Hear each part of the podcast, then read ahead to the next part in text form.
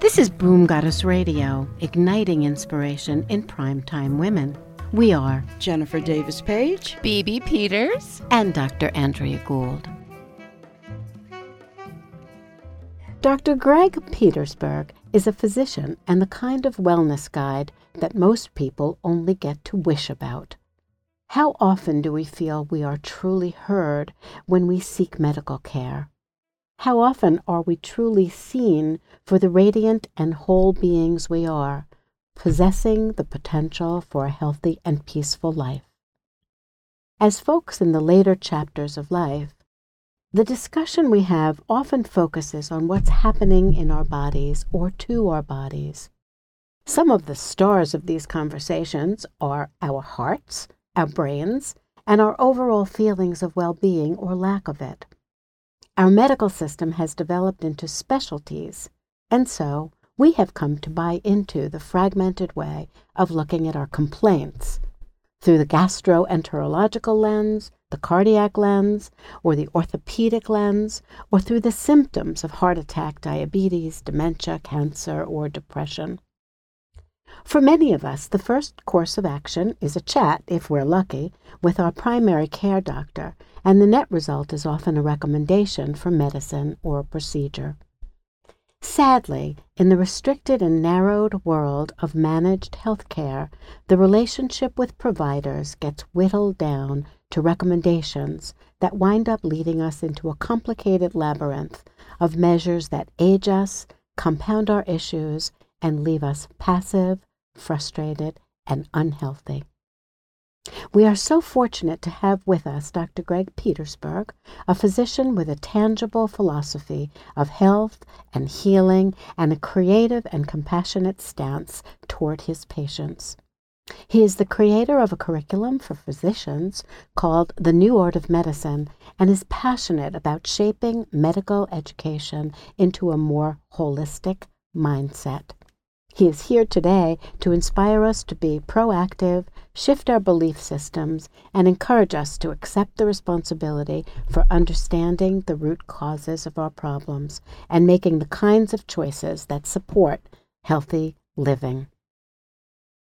Welcome, Dr. Petersburg. We are so delighted that you're here. And we're going to call you Dr. Greg because we've gotten to know you a little bit now and we feel very close to you and are very inspired by all that you offer. Welcome. We're so excited. Thank you. I'm equally delighted to be here with um, the energy that both of you emanate. On the way here, I was thinking of the actual title for this episode, and it occurred to me that we may want to call it Inspired Living uh, and not aging, because you are not about aging, you're about living. But Let's just talk a little bit about your background, your history. Where do you come from? How did you arrive at this point in life? Tell us more about yourself. Well, uh, let me start by telling you a real brief story. Um, I just returned from visiting my parents for a week. They're both 93 years old. They live independently. And here I am at the age of uh, nearly 68. And one would think that um, you should know it by now, that you should have it together. And the week I spend with my parents always reminds me that um, there's more to learn, there's more out of life. And as ironic as it may seem, if I can, in one way or another, emulate my parents, I cannot wait until I'm 93 years old. How fantastic. How fantastic that you speak to that. The other day, I heard a quote from Rita Moreno, who's 86, and she said, I love this life so much. Isn't that the goal? Right. Um, you know, I started out in medicine um, in a very traditional manner and uh, spent uh, 23 years in a primary care practice, which I loved dearly, and also as an emergency room physician. So I had an opportunity to see folks um, at the very beginning of life, delivering babies, and at the very end.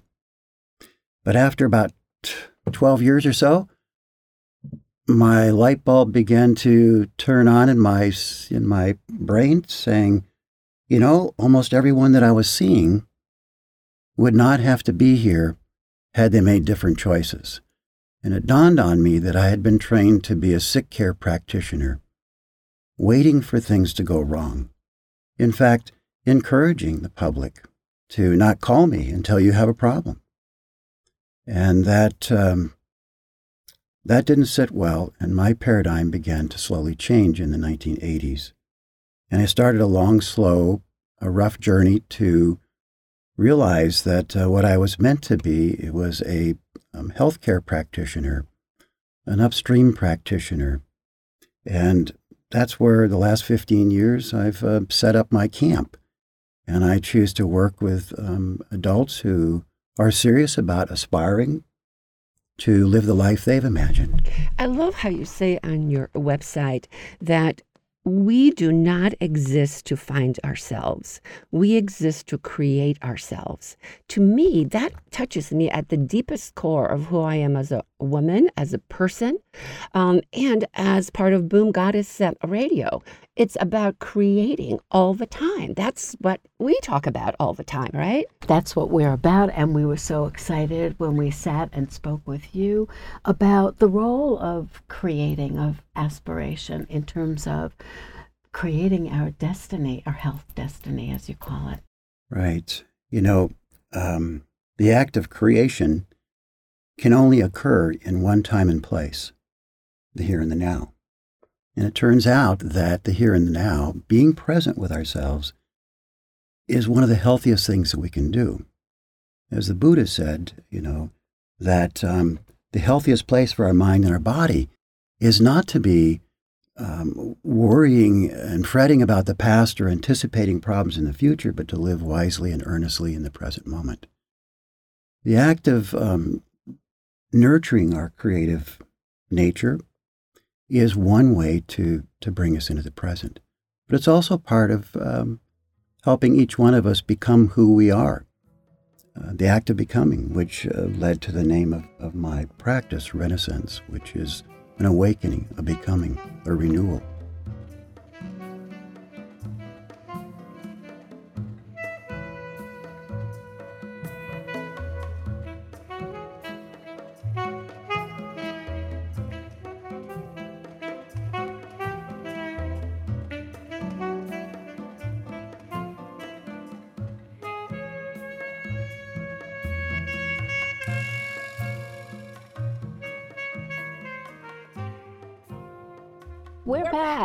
We're back and reminded of the Zen saying that the mind should be nowhere in particular.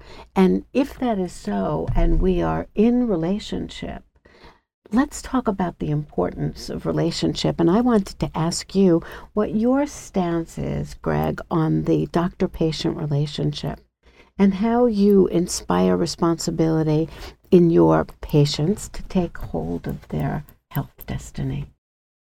Well, the truth is that um, each one of us uh, can do more for ourselves than a physician can. We have the ability to uh, make the choices that are going to make or break our, our future for us. As a physician, um, I was initially trained to believe that I was the only one who could know not only what was wrong, but how to correct or fix the problem. What I've learned over the years, and uh, quite frankly, many of my uh, folks I've had the privilege to work with, patients, have taught me otherwise. That while I may be an expert in some ways about health and wellness, my patients are experts on themselves and their life and their narrative, their illness narrative in many cases. To the extent that um, we can tap into that mutual collective expertise, um, everybody wins. And furthermore, everyone comes with our own belief systems, our, our own you know, mental maps uh, of things, which are oftentimes a little muddied with generalizations and distortions and deletions. And it's important for me as a practitioner to respect and honor that narrative. Although in some cases, my job might be as a guide to help them to perhaps rewrite their story so that it has a, a better ending. You know, the old saying that um, we can't go back and make a new beginning, but we can begin today to make a new ending. When you meet someone for the first time, when they come to see you for their initial contact with you, how how is it that you um, create the atmosphere that would lead to um, the patient or the person taking responsibility and being able to acknowledge just what you say and what you believe about the power being within that client or that patient? Well, that's an interesting question. Um, and to answer that, let me go back about 15, 16 years. When I decided I needed to move from downstream to upstream, I knew that everything had to change. And one of those um, changes was to, in, in a sense, invite the patient to tell me how my business should be designed and operate. So if I took a magic wand and said, What would a patient want when they pick up the phone? they would prefer to talk directly to the person that they're hoping to speak with, the physician, not a receptionist. When they walk into the facility, they don't want to sit for 32 minutes. They would like to be greeted and seen that moment when they're in the room with their practitioner, they don't want that time to end at 12 minutes or after the first complaint's ended. They want to be able to tell the doctor, Doctor, sit down. I'm not finished yet. And when you go through that whole list, it's a pretty long one, by the way. Um, it, it, it makes a very, very strong point about everything that you thought you knew about practicing medicine um, was part of the problem and that had to change. So there is no waiting room because there's no wait.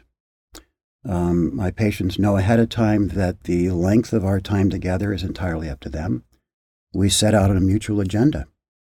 What's on your table today? What's what's a you know medicine by the language we use limits it. We talk about the quote chief complaint, which means one thing. So the the old um, it's kind of a sad joke, but uh, if a doctor would really like to kind of indirectly know what those other issues are, because most people come with two or three, is you stand up and you put your hand on the doorknob like you're leaving, and then the patient says, "By the way, there's two or three other things I want to talk about," and then we say, "Oh, well, maybe better make another appointment." That's what happens. That is personally, but I have experienced myself.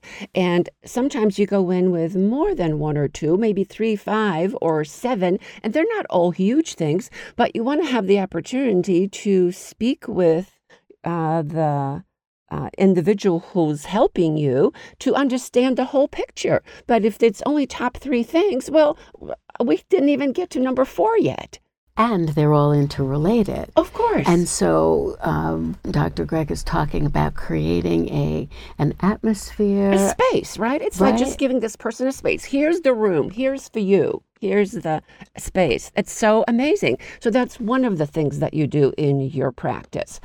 And I'm such a list person, you know. I just like want to get okay. What are the four things that we can be doing right now to stay uh, proactively to be proactively aging, to be youthful, uh, and then we can just kind of delve um, into them. But what are the top four things? Oh, let's think about that, and let's have our listeners be thinking about oh, that. fantastic! While they pour themselves a cold drink. Yes. Or hold a warm cup of something delicious, and we'll be back. Perfect.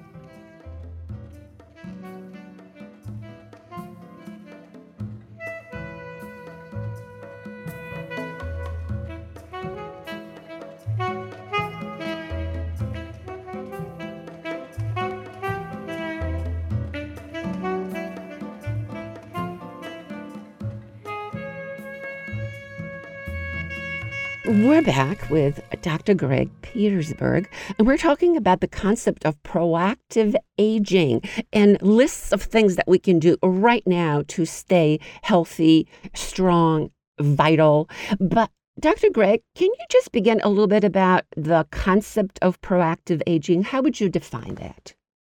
Well, somebody said once a long time ago that um, we don't grow old, but when we stop growing, we become old. And I think it, it, it really summarizes to Yes. a, a large degree what it, what it's all about is um, it's always making a commitment. If there's one word I guess I could use, it would be commitment, a promise. Today, I'm going to make a choice about my breakfast. I'm going to make a choice about how I relate to people, or the sleep, or the food, or the physical activity I'm doing. It's a promise that we make to ourselves. Consciously, on the conscious level. I I think that that's that requires that's a requirement before anything else. But to make that commitment, um, also I think there's some underlying elements too, and that's to have hope. And unfortunately, the traditional medical system, the way in which we're given hope, is that we believe that there's going to be a pill. I'm hopeful that science will come up with a cure, a pill. What if Pfizer or Upjohn or Wyeth announced that they had a vaccine that could prevent 90% of all heart attacks? Would you get one? Yes. Yeah. But the sad truth is 90% of all heart attacks never have to happen in the first place. Wow. We don't require Wow. vaccines are not required. It's the choice, it's the commitment that we make to ourselves. One of the things that, that that comes up for me when you talk about that and when we talk about that is that most of us would prefer to have control over how our health journey plays out. We would prefer it. And I think that that um, we've ushered in a period of lots of talk about food and lots of talk about exercise.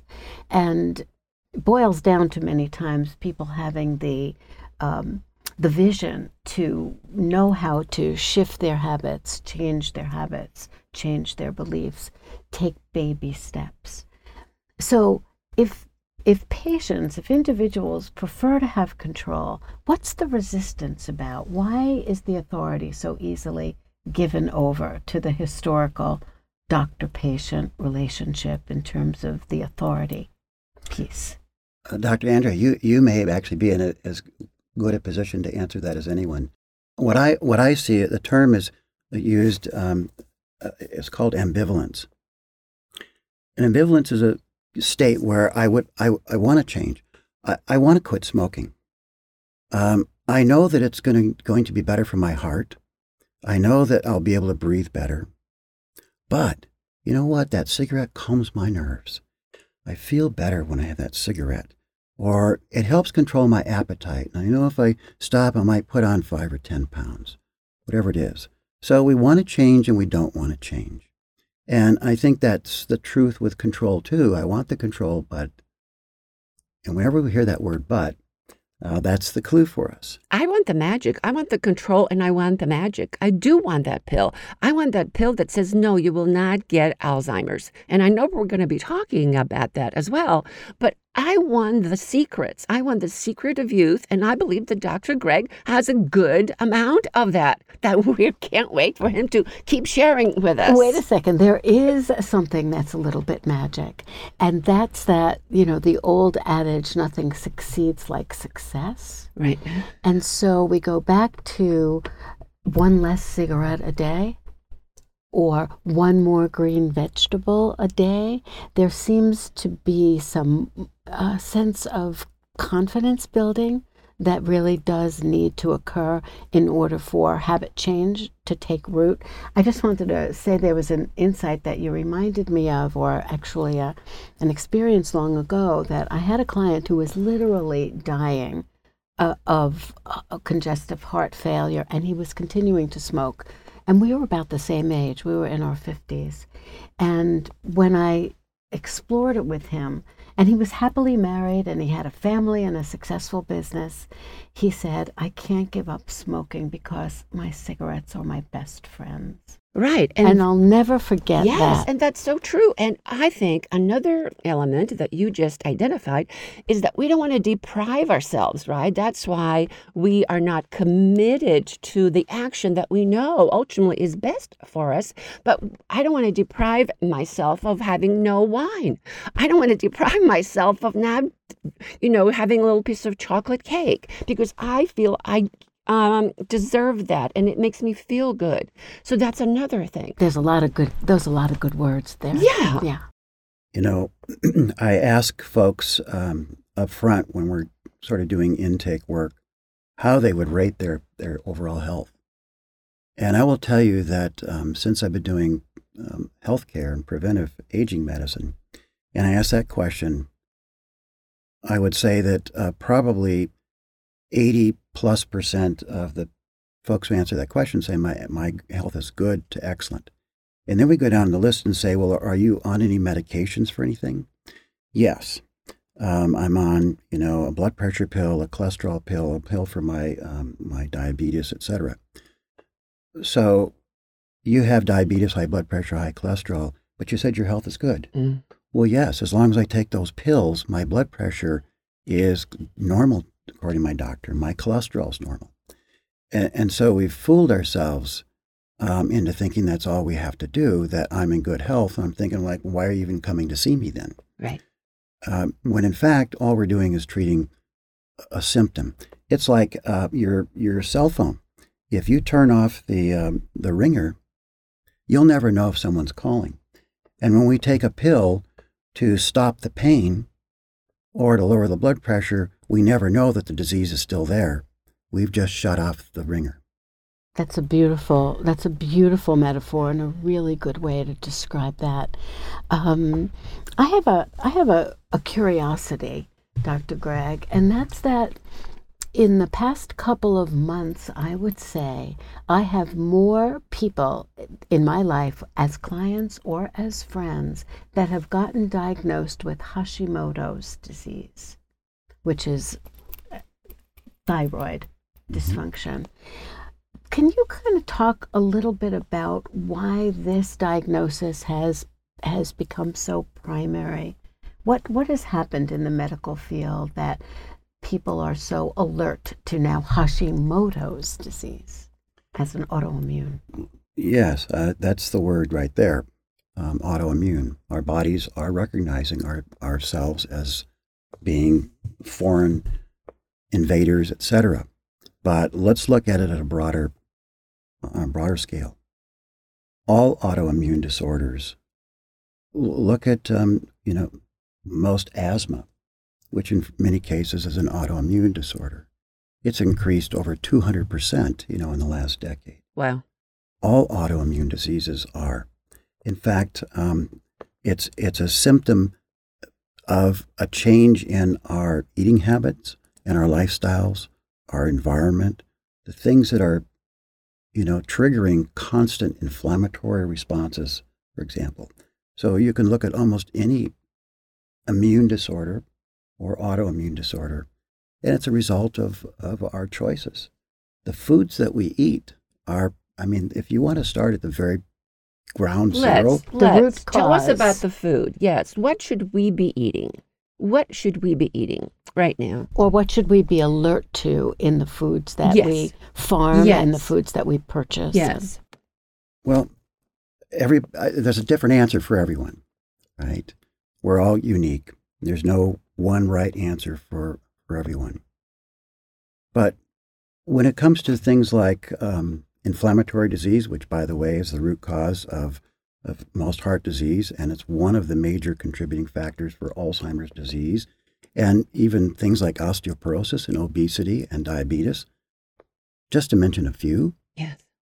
Well, let's go back to our early days as humans when we were, you know, living mostly outdoors and depending on, on the environment or food and shelter.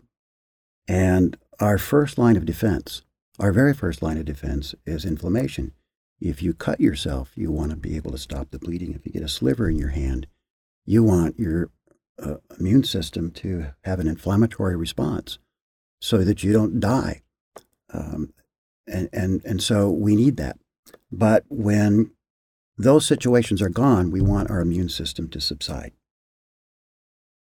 Our, our foods have a large role in regulating how that happens. One of the precursors to the inflammatory agents in our body, oftentimes eicosanoids, leukotrienes, there's a lot of fancy names for them, come from omega 6 essential fatty acids, which um, today are in most foods that people eat. Processed vegetable oils make up, you know, uh, corn oil, sunflower oil, safflower oil are huge sources of um, omega 6s. Omega 3 fatty acids, which most people are familiar with, fish oil, for example, is a precursor to the development of most of these sort of anti inflammatory agents in our body. And we need some of each. We should have a balance of maybe one to one or two to one of the omega 6s. But you know what the average is in the United States today? No. 20 to 25 times more omega 6 than omega 3. Oh. We are generating an inflammatory Wow. response just by changing our eating habits today. We are actually pouring oils into our body, uh, fats into our body. That are rancid. sixes. That That are become rancid. rancid. Well, yes. well, yes. No, that's a slightly different um, issue here. We need oils, we need fats. We have to have omega 6 fats. Otherwise, we would die. Um, but we also need omega 3s. And we need these two in a, in a ratio of balance. And that's where, you know, things get out of line. Second, um, foods that are very, very rich in, um, you know, refined carbohydrates.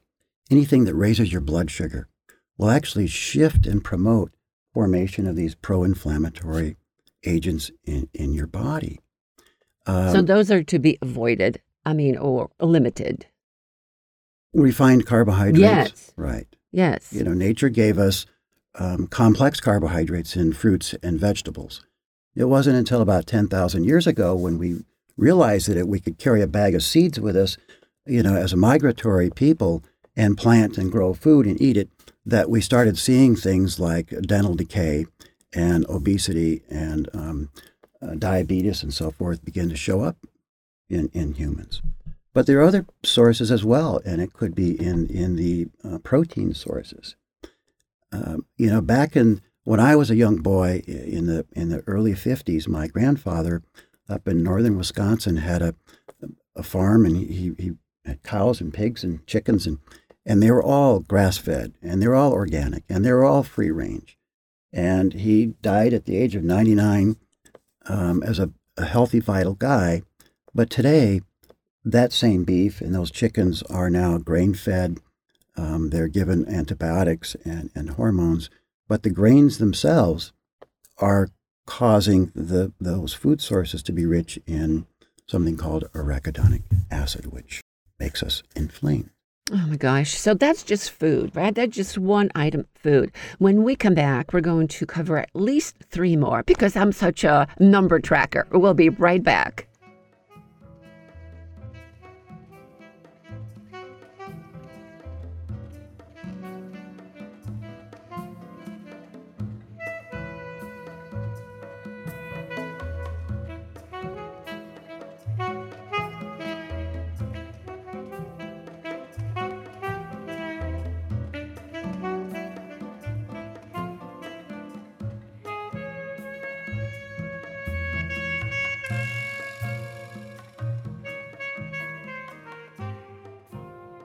Well, we're excited to be back and meandering along the path of discovering what the continued fountain of youth is for all of us. Because if you saw Dr. Greg in person, you know he epitomizes that completely.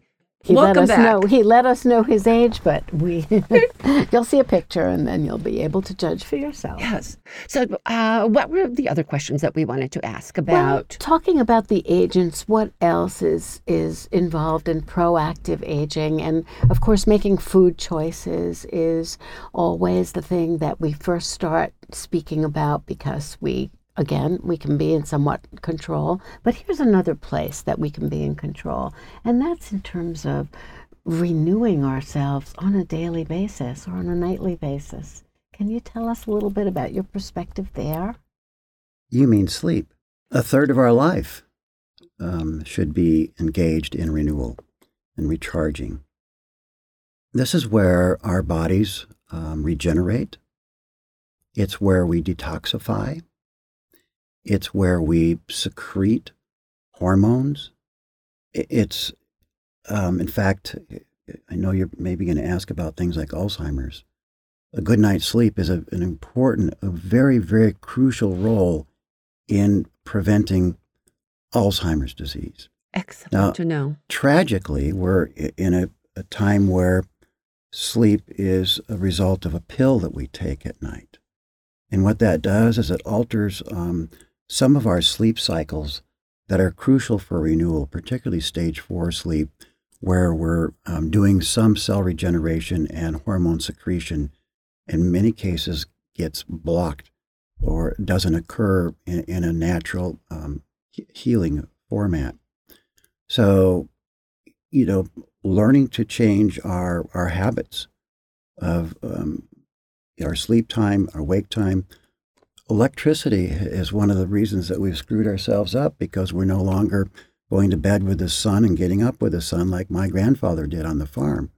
Now we have electric lights and TVs and, and smartphones that keep us up to, to all hours and don't allow us to, to shut down, don't allow our pituitary gland to even produce melatonin, which is, you know, as you know, one of the agents that we need, a hormone for, for, for sleep, because um, our, our eyeballs are connected through our nerves to the pituitary gland and inhibit that, that process. So then we end up finding ourselves taking melatonin, thinking that, that maybe that will help us to sleep.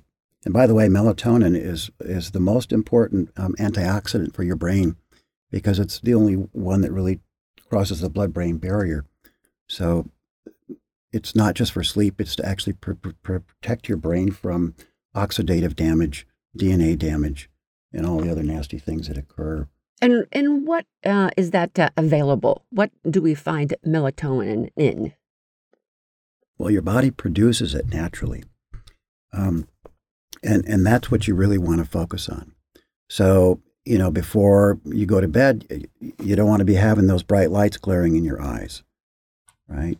You want to have some calming down time in there. Have your sleep chamber non distracting for yourself. You know, create that dark environment. It should be for sleep or intimacy, but not for you know, sitting in bed with your smartphone um, and and looking at the news that's going to stress you out anyway. Have a, a similar wake up time, similar sleep time. Um, you know, when we goof up our circadian cycle uh, by all hours of up and down, awake and asleep, uh, we're not going to be able to uh, regenerate. I really want to make a comment about that connection between the eyes and the pituitary gland and the production of melatonin.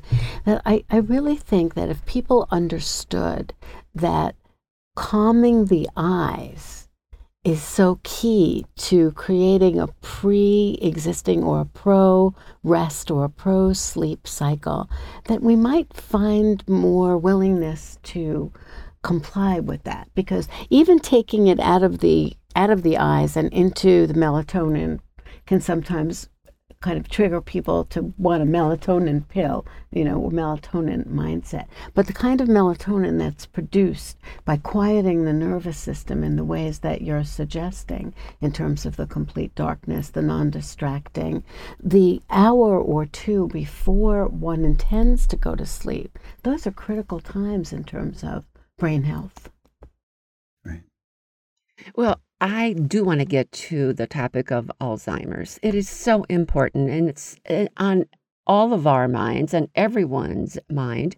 And then I want to hold number three and four and more secrets to staying young and proactive aging for the seminar that we'll be talking about in just a little bit, where Dr. Greg will be one of the power panelists. So let's talk about Alzheimer's. Uh, tell us, um, Dr. Greg, what is what are the newest findings? What should we be alert to? How do we prevent it from happening? Bibi, can I ask you a question? You may. Why do you care? Oh, because I don't want to get it. Why? I don't want to find myself in that state to where I'm semi consciously aware of what's happening in my life. I want to be fully present at all times or not present. So, never mind if your body's in great shape, but if you're not able to be engaged or connected to the world, what's the point? Right. And, and you're right. Right. Surveys show that uh, that adults over 50, um, the greatest fear that we have health wise in the United States is losing your mind. Now, there, there are many forms of dementia, and Alzheimer's being the most common one, the most prevalent. Currently in the United States, there are 5.7 million adults with Alzheimer's. Wow. Within the next 20 years, that number is project, projected to hit $14 million.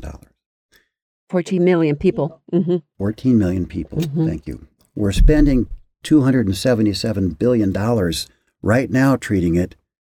In 20 years, it's going to be $1.1 trillion. So any quote healthcare, which actually is sick care system, will, will, will fall apart under that. It's also a completely fatal disease. There's no cure for it. In fact, there's no real treatment for Alzheimer's disease. All the research that's been done to date on Alzheimer's has been trying to eliminate some things in brain tissue, um, beta amyloid plaque, um, uh, neurofibrillary tangles, things that are sort of strangulating our neurons, the, the brain cells. And we've been trying to find ways to get rid of it. But the most current research is suggesting that those things that are showing up in the brain were actually a protective response that the brain was was putting into our system in response to the true causes. And we believe now that there are sort of three general categories of causative um, relationships with, with Alzheimer's. The first being one we've already t- touched on, and that's inflammation. Inflammation that can come from either dietary changes or from chronic stress, which increases inflammation, or from chronic infections like um, gingivitis, periodontal disease, peptic ulcer disease, other organisms that are overtaking our system, or imbalances in the bacteria that reside in our gut, which are part of our, 80% of our immune system is regulated by our, quote, microbiome. So, inflammation and dealing with inflammation is probably the most important first step we could take. The second sort of general category of causative agents for Alzheimer's today is believed to be the lack of the sort of nutrients and other supportive agents for um, maintaining um, neuron health in the brain.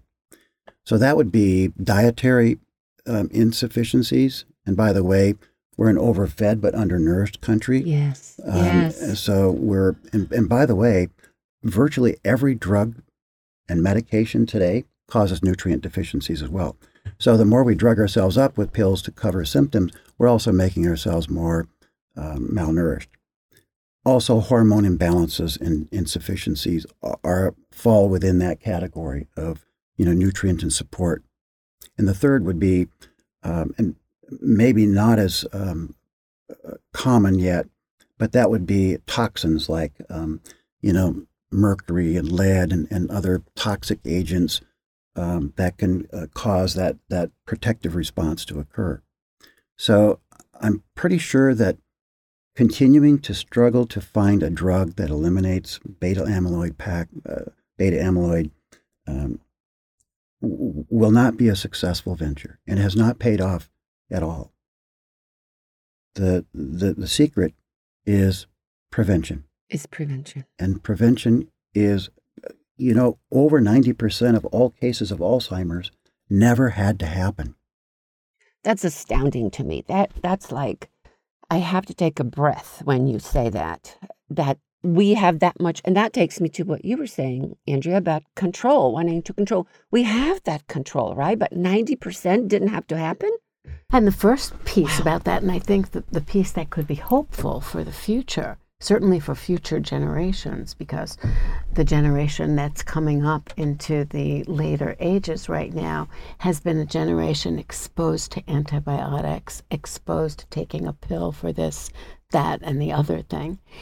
Is, is what you just said and enumerating the root causes is for us to at least for starters to be aware Yes. and once we're aware that leads to curiosity Right. and once we're curious, we can ferret out and make combinations and, and choose behaviors that can really be proactive in terms of our health. Yes, and I can't wait to get more into the meat of this discussion, and we'll have an opportunity to do that very soon, won't we? Yes, we have been very proactive in creating a power panel uh, this September for those people lucky enough to be in Tucson. September the 13th, exactly. Right, it's a Thursday afternoon.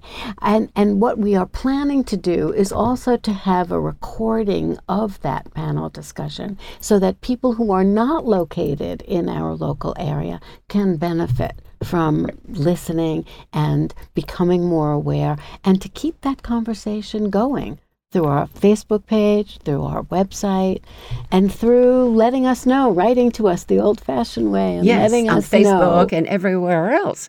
So uh, let's just um, enumerate the event. So that is September the 13th from 4 to 6.30 at the Highlands Golf and Country Club um, in Marana on Dove Mountain. You're able to get all the information, including the ability to purchase tickets on our website at boomgoddessradio.com.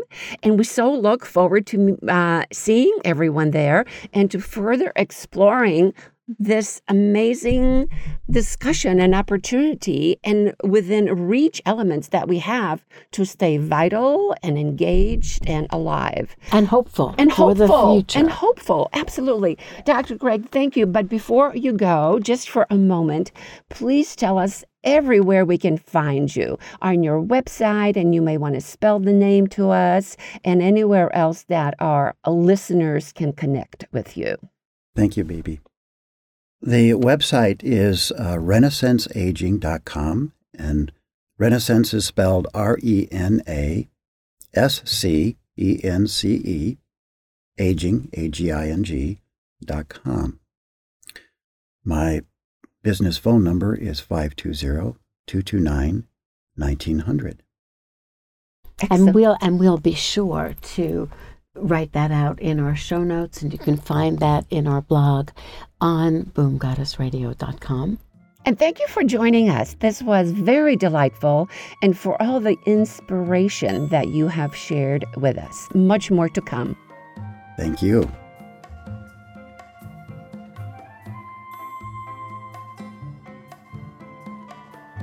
For more information, visit our website, boomgoddessradio.com, and follow us on Facebook, Boom Goddess. We'd love to hear from you. Your interest powers our programs.